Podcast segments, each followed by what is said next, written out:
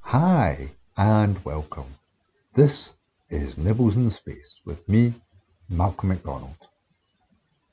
Although space notionally begins around 80 to 100 kilometres up, it doesn't just suddenly become an empty vacuum. Instead, the space environment is complex and hostile.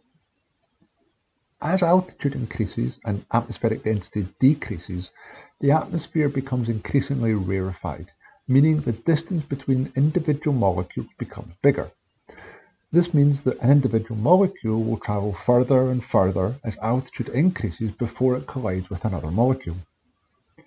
The Earth's atmosphere has an effect on all spacecraft up to at least 500 kilometers, but on occasion to over a thousand kilometers. And the most noticeable effect is drag, which scrubs off orbit energy, causing the spacecraft to lose altitude. Spacecraft orbital velocities result in high energy impacts with atmospheric molecules, causing things like oxygen erosion, which can be a really serious problem. And over the years, can cause some materials to completely disintegrate. Physical impacts on spacecraft come from two main sources, meteoroids and debris from other space activities. In low Earth orbit, the greater risk is from debris. Meteoroids are small particles orbiting in interplanetary space, often fragments of comets or asteroids, and Saturn's rings are a special case of these particles. And when a meteoroid hits the atmosphere, it becomes a meteor or a shooting star. Physical impacts on a spacecraft, even from tiny particles, can be devastating. Meteoroid impact velocities average between 20 and 30 kilometers per second, but can be as high as 500 kilometers per second. Meanwhile, space debris impacts are typically around 10 kilometers per second. And for context, a high velocity bullet will travel at around 1 kilometer per second. And physical impacts cause effects ranging from pitting to creating holes and even total destruction. Electric and magnetic fields exist around most bodies in space, including the Earth and the Sun. Mars, the Moon, and Venus don't really have significant magnetic fields, and Mercury's is very weak. Space also contains a number of plasma environments, Plasma being one of the four fundamental states of matter alongside gas, liquid and solid. And plasma is likely the most abundant form of matter in the universe, yet it's probably the one you know least about. Like gas, a plasma does not have a shape or a limited volume. Unlike a gas, plasma can conduct as well as produce electricity and can produce and respond to magnetic fields. The solar wind is a neutral plasma flowing approximately outwards from the Sun and interacting with the Sun's magnetic field. When the solar wind impacts Earth's atmosphere, it causes it to heat up and expand, meaning the atmosphere's density varies over time. The ionosphere is a region of the Earth's upper atmosphere from about 60 kilometers to about 1,000 kilometers in altitude, and it's ionized by solar radiation and it's typically a comparatively dense, cold plasma. Above the ionosphere is a hot plasma of low density but high energy.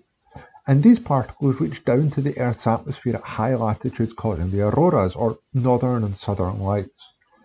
And auroras are also regularly observed at other planets, including Jupiter and Saturn. Ultraviolet and extreme ultraviolet radiation is absorbed by the Earth's atmosphere but in space can change the surface chemistry of materials. Meanwhile, infrared radiation, which mostly comes from the sun, is a major source of thermal effects on spacecraft. And these thermal effects, that is, keeping the spacecraft components at the correct temperature, are one of the most important environmental concerns for spacecraft. Trapped within the Earth's magnetic field are high-energy electrons and protons, the so-called radiation or Van Allen belts. Other forms of radiation include galactic cosmic rays, that is, high-energy particles originating outside the solar system, and solar particle events, which are mostly protons, emitted by the sun into interplanetary space by a coronal mass ejection. So that's an explosion of plasma from the sun released into the solar wind. And trapped radiation and solar particle events are the two major natural radiation sources of concern to spacecraft engineers. This radiation will cause material characteristics and electrical parts to slowly degrade with time, but can also cause sudden glitches such as single event upsets produced in an integrated circuit when a single charged particle passes through causing a change of state. That is, it flips a 0 to a 1, leading to data loss or to incorrect commands. And this type of error can be detected through error correction algorithms in onboard software, and actually similar algorithms are used in electronics on Earth to counter the effects of things like cosmic rays that penetrate the atmosphere. Another serious concern can be buried charging, where particles penetrate the spacecraft and charge internal structures, causing arcing inside the spacecraft. At Earth, at least 2.5 millimeters of aluminium shielding is needed to prevent this, and this is typically enough shielding to reduce the effects of other types of radiation damage. So, yes, the space environment is complex and hostile, and building a spacecraft can be hard.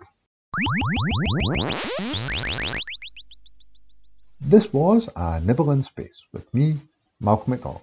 For a little more of a nibble on this with some visuals, why not visit spaceprof.xyz or subscribe to the podcast for future nibbles. In the next nibble, we'll munch and muse just how do you move around in space?